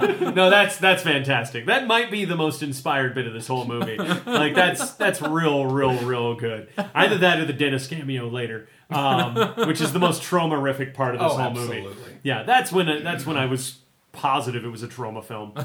Um, yeah, so then we meet. Uh, he ends up back on the street. Some cops are harassing him, and then he uh, he gets rescued by uh, by the twin brother of Efren Ramirez in the first movie. Venus. Venus, who's basically the same character, but he's got full body Tourette's, which seems like he shouldn't be allowed to operate a motorcycle, but he does. Yeah, Oh man, it's and that is he's so fucking good in this movie. Like I love the full body Tourette's. Like, because there are moments where he is actually able to make me think he is a badass, and then break. Speaking of actors going, you know, for it. yeah, yeah. like everybody had to go for it in this movie. If and no one like it was just kind of go big. FBTS is not easy to fake.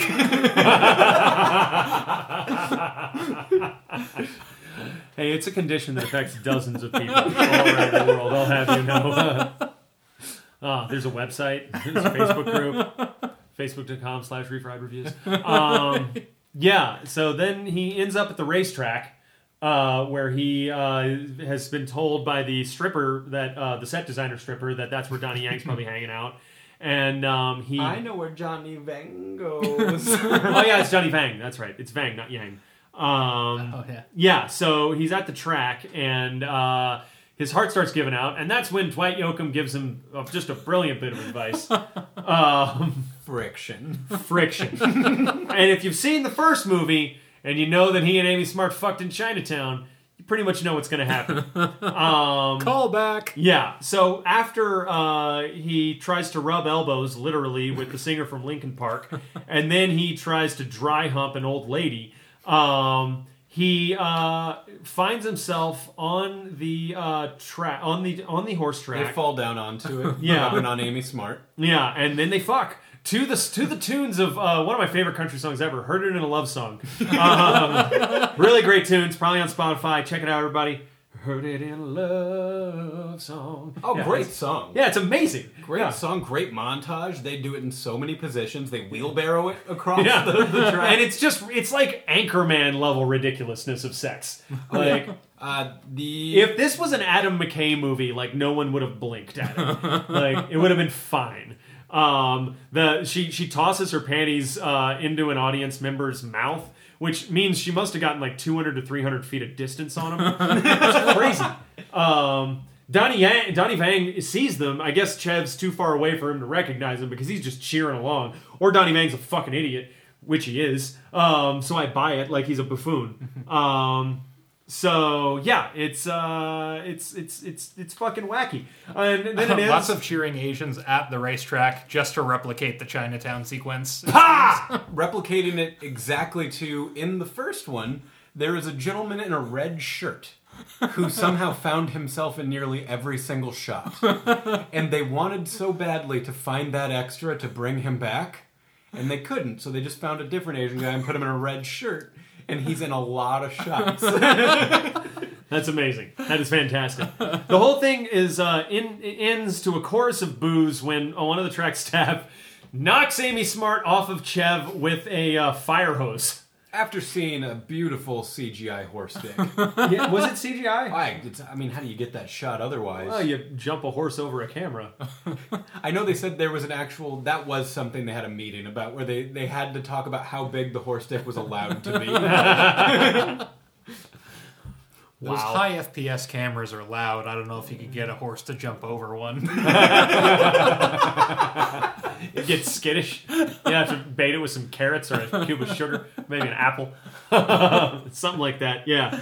So Wow. once again, we abandon Amy Smart mid coitus. Yes. Um, later, she catches up with Randy, played by Corey Haim, um, who's just swinging for the fences, just like everybody else. He exits the movie after Amy Smart just throws him in a car. Right. That's the end of that for him. One He's of not- two actors that died almost immediately after filming. Who's the other one? The other is David Carradine. Oh, Oh right. yeah, Who who, plays plays, the- Lopan? Um, I'm sorry, Poon Dong. Dude, he's he's Lopan. He's uh, His name is Poon Dong. Lopan. Uh, Look, they're both offensive. I mean, sure we can settle on one. oh God. Um, yeah. So uh, where's he off to next after the racetrack? Let's see. After the racetrack, wait. Well, we have to meet up with Poon Dong at some point during all of this. We skipped over the gay couple with the dog collar. Oh, one of which uh, Vital component. we to got this any movie. Tool fans in the house.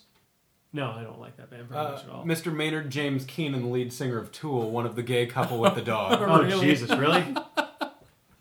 This is a star-studded It is. sequel. Oh my god! If you are into that kind of music, you got Chester Bennington from Linkin Park. You've got Maynard from Tool. People would be mad at me for comparing the two bands. Which we totally are. Oh, that's also in the scene with the dog collar. He's take he yells at the gay couple for uh, zapping their dog with the dog collar. Takes it, put it on himself, makes the gay couple zap him with the dog collar. He farts some. Uh, but we have this brilliant montage of him running away, and it skips nine seconds. Oh yes. yes, it does. Yes, it does. It skips nine seconds. It says nine seconds later. It's my kind of title card. Yeah. Yeah. Um, and then he, uh, where, where, where does he, where's he off to after that?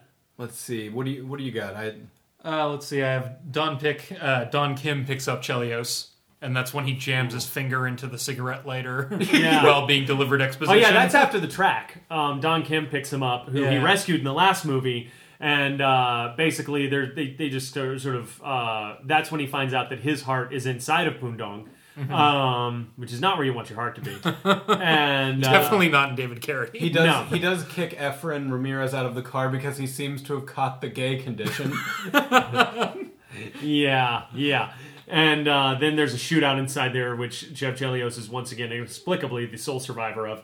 Um, chicken or bar, uh, chicken, chicken and broccoli. broccoli. Right, right. Yeah, chicken and broccoli. Um, Uh, did you grow up around L.A., Garrett? I did not. I'm I'm, I'm a Midwest boy. Uh, well, John didn't either, but uh, Fish Halman was the anchor when Hal Fishman was, you know, early Los Angeles for my childhood anchor. yeah, Only know that because of the commentary. it's pretty fantastic. Pretty goddamn fantastic. I think at this point we cut back to uh, there have been Mexican cartel guys um, chasing after Chev, and they failed to apprehend him on more than one occasion, and so they have to go report back to their boss, the Ferret. Um, who ended- Clifton Collins Jr. Clifton goddamn Collins yeah. Jr., who's loving it. And he makes uh, one of his henchmen cut off both his nipples. On camera, no less. Yeah, like you what? He makes you watch him cut off a nipple, And then he says the other one, oh, and then he makes you cut off the watch you cut off the second nipple, and it's it's rough. I don't think I've watched that scene without looking away. It is beautifully gory. Yeah, like you see that last piece of skin attached to him before the nipple just completely is removed from the body. and the rest of the movie, he's wearing cute little band aids. much like Amy Smart. yeah. Oh, this movie Oh, is about equality after all. Clifton Collins Jr. Uh, they found out that he knew how to tap dance. That wasn't in the script. he made the mistake. That's why he's like pinche chelios. he made the mistake of leaking that information during lunch. So that's why there's a tap dance scene. wow. These two seem to be kitchen sink kind of directors. yeah. you got something to offer? Sure, we'll film it. Whatever. Who cares? uh, that's that's wacky and bizarre and weird. Um, yeah. So at this point, he call he calls Dwight Yoakam and he says like we've got to track down Poon Dong, and that's when uh, that's when Dwight Yoakam says, "Hey, Chocolate, would you mind getting off your fat ass and putting some clothes on?" And she says, "What for?" And he says, "Is uh, is uh, Doc Miles gonna have to choke a bitch. Yeah, yeah, he does. Um, he does say that, and uh, yeah, next thing you know, uh, Chocolate's walking the streets looking for Poon Dong, and Who uh, is listening to uh, a real upbeat version of honky tonk badonka donk. Uh, not even the original recording, from what I could hear. I think it's a cover of Oh, honky it's a tonk cover. of honky tonk Much badonka like donk. the Achy Breaky Heart uh, song from the first was a cover, I believe, Yeah. the same band. Yeah, publishing rights, not uh, not recording rights, makes sense. Um, you know, those songs they're rarely written by the artists themselves. They're pretty easy to get the rights for. I Dong does say the line also during this scene. I bet you twenty dollars you'll blow me for thirty.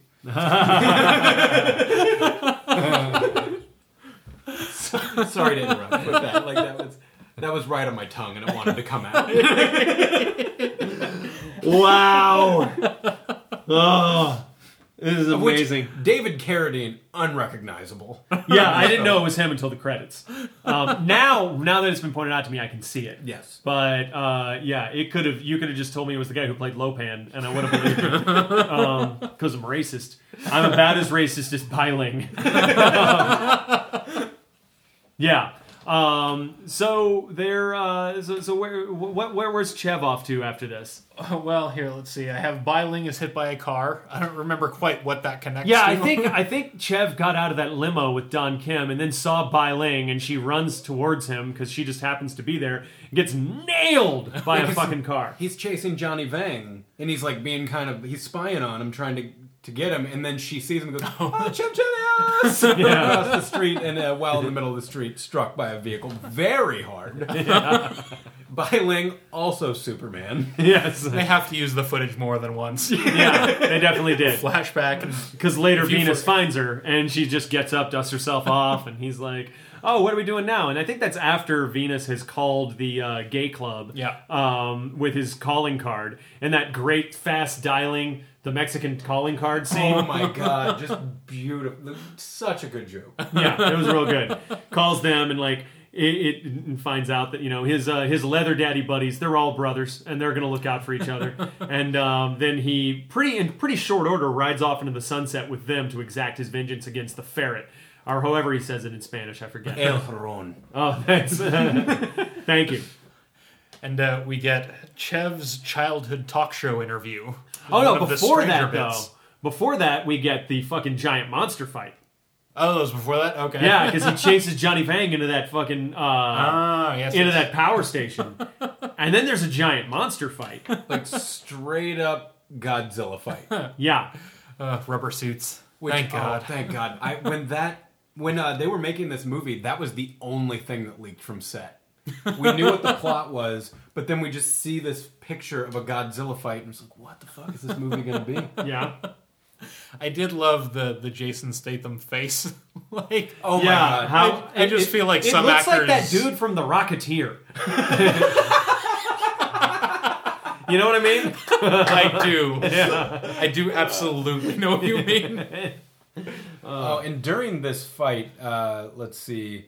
Oh, well, when you come back from the Godzilla fight, this is him fighting Johnny Vang. Yes. You see that he is just crushing his head. like he is just Yeah. beating a man to a pulp. Well, I Yeah. love that the giant rubber suit also had the big thermos, uh, like lunchbox Yes. thing Yes. too. Of which, okay, we have the lunchbox now. Yeah. We've got his heart. We think. Uh huh. Until we open it, So what's in there, man? we don't know. That's a, what do you think's in there? Uh, I think it's somehow he's managed to carry around a uh, like severed vagina. Like he just scooped some female reproductive organs up and has them on ice in case he just wants to fuck them whenever he wants. I mean, I'm just thinking about like the worst thing that could be in there. 'Cause Sure. You have to keep in mind, it. Sh- he says this shocks me to my fucking core. Yeah. That would shock me to my fucking core. yeah. like if a guy had just like ice cream s- scooped some female genitals out and then like had them around, yeah, that would be horrible. That's some Patrick Bateman shit right there. Yes, Oh wait, yes but it is. why does he uh, do the Godzilla fight? Why does he do the Godzilla fight? So they get nailed against the high power. We're in a generator power plant. thing. you know? Yeah, and he gets electrocuted, which Real is, hard. Yeah, which supercharges him. Um, It's John Hughes rules, so magic happens. yeah, yeah, absolutely. Um, yeah, but he he wins that fucking fight and uh, humiliates Johnny Vang and just leaves him there, just a bloody mess. with his lunch pail. Yeah, and then he gets knocked out by cartel dudes who car- cart him off to uh, exotic Catalina Island. Couldn't be Mexico. Dragging him behind a boat while pissing on him. Yeah. Yeah. Yeah. And uh, then he gets brought before the ferret, who reveals a shocking twist to us, right? Okay, and this twist makes this movie amazing, but this same twist made the X Files movie shitty. Explain that. Did the X Files movie have a head in jar? The sequel did. The, The second one did? the second movie, the entire build-up, you're like, what's gonna happen? Oh, head in a jar? Was not impressed. This Wait, hold the fuck on. It's an underwhelming. X Files X Files 2 Mm-hmm. has a head in a jar. correct. Huh. All right. Go on. Yeah, Uh, no, that's why you don't remember the movie because I it was just. think I never saw it. it. Yeah. Oh, I saw that. Yeah, well, let's do do an episode on that shit. well, I'll watch that again and complain that they showed me a winter movie in summer. I mean, Lethal Weapon's a winter movie. You don't see anybody bitching about that. Was that released to me in summer? I think Lethal Weapon was a summer film. Yeah. I think uh, Die Hard was July, which was Die Hard weird. was July. It's a Christmas movie. Well, this whole movie, they're trekking around in the snow with Billy Connolly, and then like it's all just like, oh, there's a head. but in this scene, okay, we find out El Huron is mad at him because he killed his two brothers. Mm-hmm. Oh, the two guys from the first movie. Oh, shit! He cut his hand off. He threw his other brother out of a helicopter. and why is he doing this? Because he wants to avenge his brother in front of his brother, who is just a head in a fish tank. Why? Which is what I was saying that they wrote as a joke. no one told them no, so they shot it. And that's the best part of this movie. It's amazing. Um, he's like on a little plastic stand um, with some hoses going into him. God only knows what they're doing. Oh, he's just saying like the whole movie. You hear "fuck you, Chelios" Yeah. over and over. Oh yeah, because after he's Subtitled. knocked out, we get that dream sequence where, uh, uh, with- where with- Ginger spices his mom. Yeah. and that's I mean that's pretty much the main remarkable thing about that. Is Jimmy Spice's mom for a second. And that's pretty cool. That's the only part of the movie that made my girlfriend go, "Oh wait, I think I like this." yeah. and also just what a non sequitur. Oh, it's Pretty weird. I yeah, I mean, I guess that didn't need to be there. You could have him wake up being drugged behind a boat, but you know what? You also can't get Ginger Spice in the movie that way. It's true. It's true. Um, so just uh, so he starts smacking uh, Chev. Uh, the ferret starts smacking Chev with a cat of nine tails, just as uh, the leather daddies and I guess a bunch of the porn stars they picked up along the way show up. we skipped the porn stars altogether in this part. yeah, And Bai Ling, who And- murders a gardener. her only contribution. She just shoots a gardener. Holding two guns in a position that say, I'm going to kill everybody, but who I'm aiming for. Yeah, You don't aim with, you have to have the gun pointing where your eyes are going in that one. just a lack of control, like fundamentally on Bai Ling's part. Really, some bad work. Bad just work. a lot of a lot of naked ladies getting shot, gardeners getting shot, uh, henchmen getting shot, Yeah. men from really two gang. Wait, was there?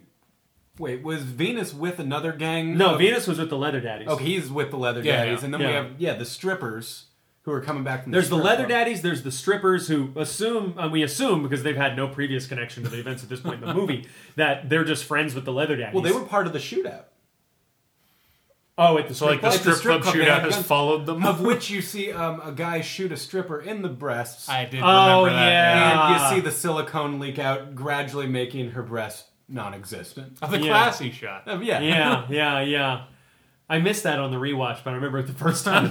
um, yeah, so uh, the the fight ensues. Everything's getting crazy. Uh, Venus runs out of uh, runs out of ammo and then ends up in a fight with the ferret, and uh, it's not going well for him. But what's Chev doing at the same time?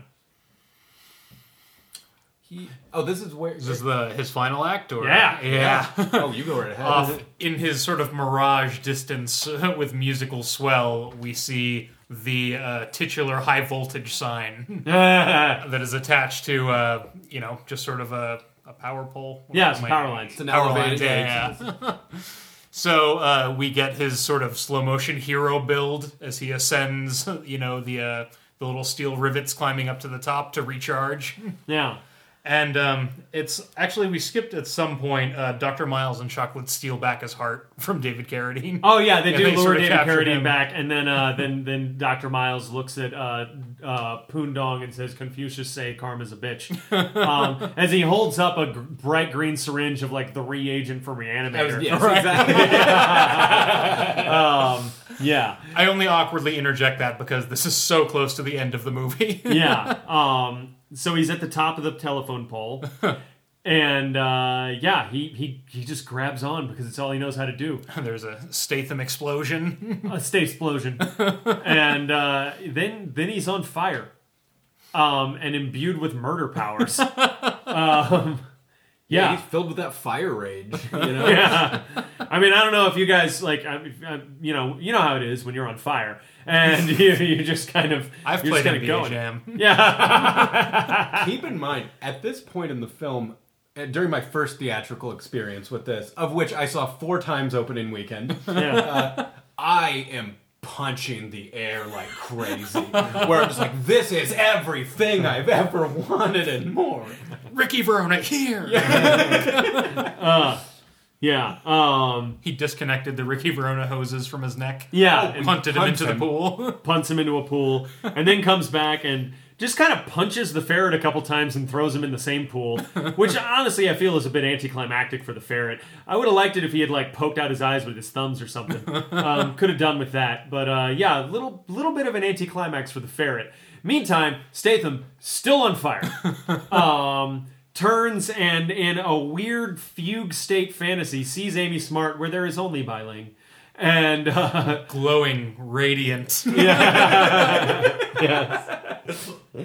hugs her, and then lets go. And probably my favorite shot of the whole movie, we just see Bai Ling running off in the side of uh, in the corner of the frame, on fire now. um, yeah, and then uh, consumed by flame, Jason Statham turns back to the camera and flips us off as the credits roll. End of movie. I cheered out loud in the theater. I think I gave a, a an audible yeah, and then started clapping as I heard people walking by saying that was a piece of shit. So, what do you think you understood that they didn't? Oh man, that's a good question. Their what is wrong with their lives that they couldn't get the enjoyment I had out of that? Yeah. just, just that nonsense, just pure fun nonsense. Haven't been desensitized enough. Uh, yeah, they they haven't seen Toxic Avenger. Yeah. Um, yeah, so that's uh, that's the Crank movies. Second one, significantly more wacky. We skipped over an entire Dennis uh, cameo um, where he gets killed by a ricochet during a therapy session, trying to recover from the events of the first movie, where his uh, therapist is telling him to go get his dick wet. which is Lauren Holly, by the way, from Dumb and Dumber. Was it really? Yeah. Wow. that did not look like Lauren Holly.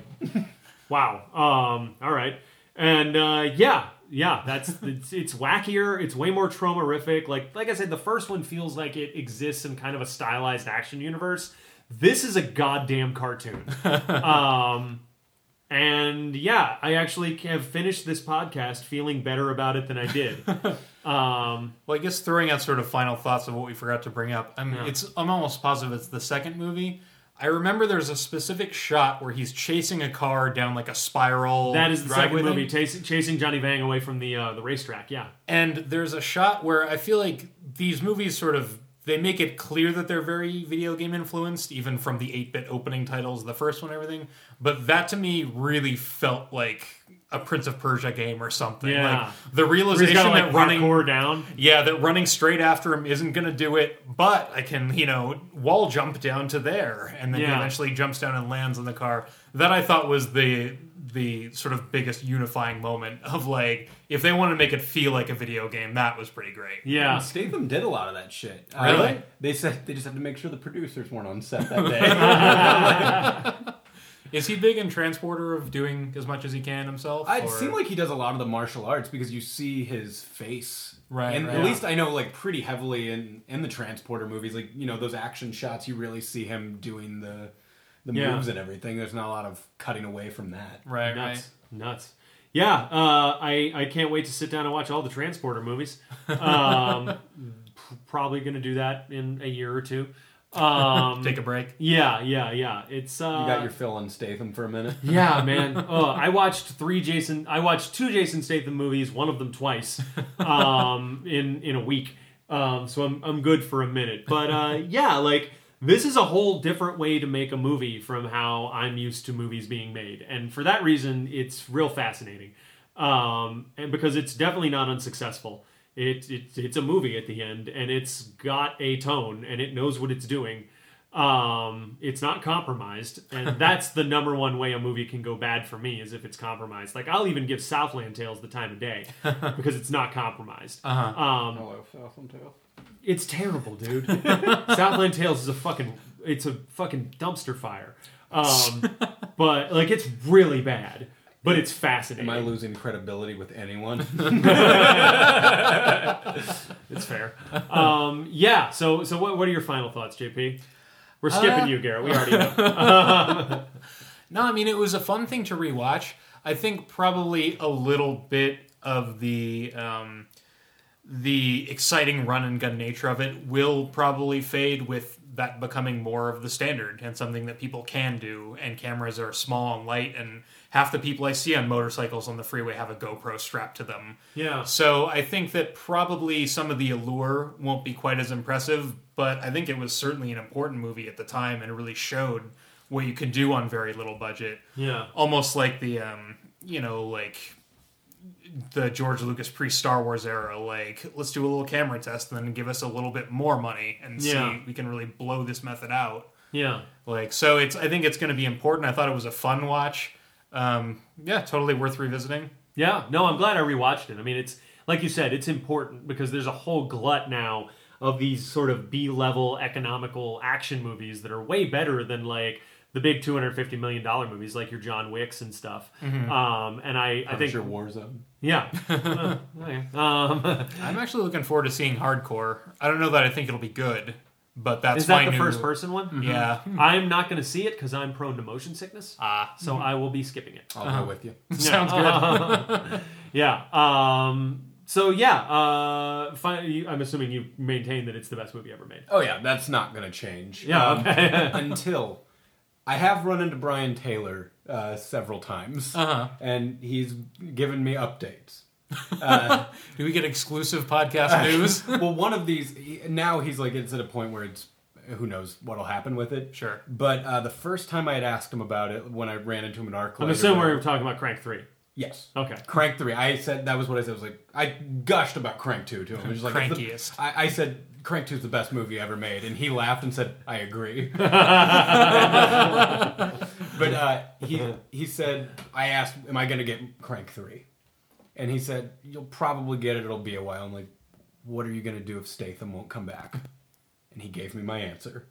The answer I wanted. Which is he's fucking burned up and bandaged at the end of the second movie, so you can just put any old face on him. Mm-hmm. They, if Statham won't come back, they're going to remove his brain and put it in Terry Crews' body. Is Terry Crews going to speak with a British accent the whole time? I have no idea. Wow. But that was the when I talked to him. That is what he told me. At Wow. least. So I, Uh, fuck, I need that movie. I need a movie where Terry Crews has to pretend to be Jason Statham. Yeah, I'd watch. I'd watch the shit out of that. I would absolutely watch that until the end of time. I want that now, um, right now. Let's go raise money, um, please, please, please. Uh, yeah, so uh, I think that's it for uh, for Crank and Crank Two. Yeah. Um, so I guess it's my pick for next time. And um, you know, I was thinking uh, that we might like watch Snatch because you know Jason Statham makes me think of Guy Ritchie, or we could watch Lock, Stock. Um, but I honestly don't really like those movies, um, so I don't want to watch them again. Sure. Um, so since Crank One has a car chase inside of a mall, we're watching Blues Brothers next time. Um, and you're gonna find out it sucks. Wait, what?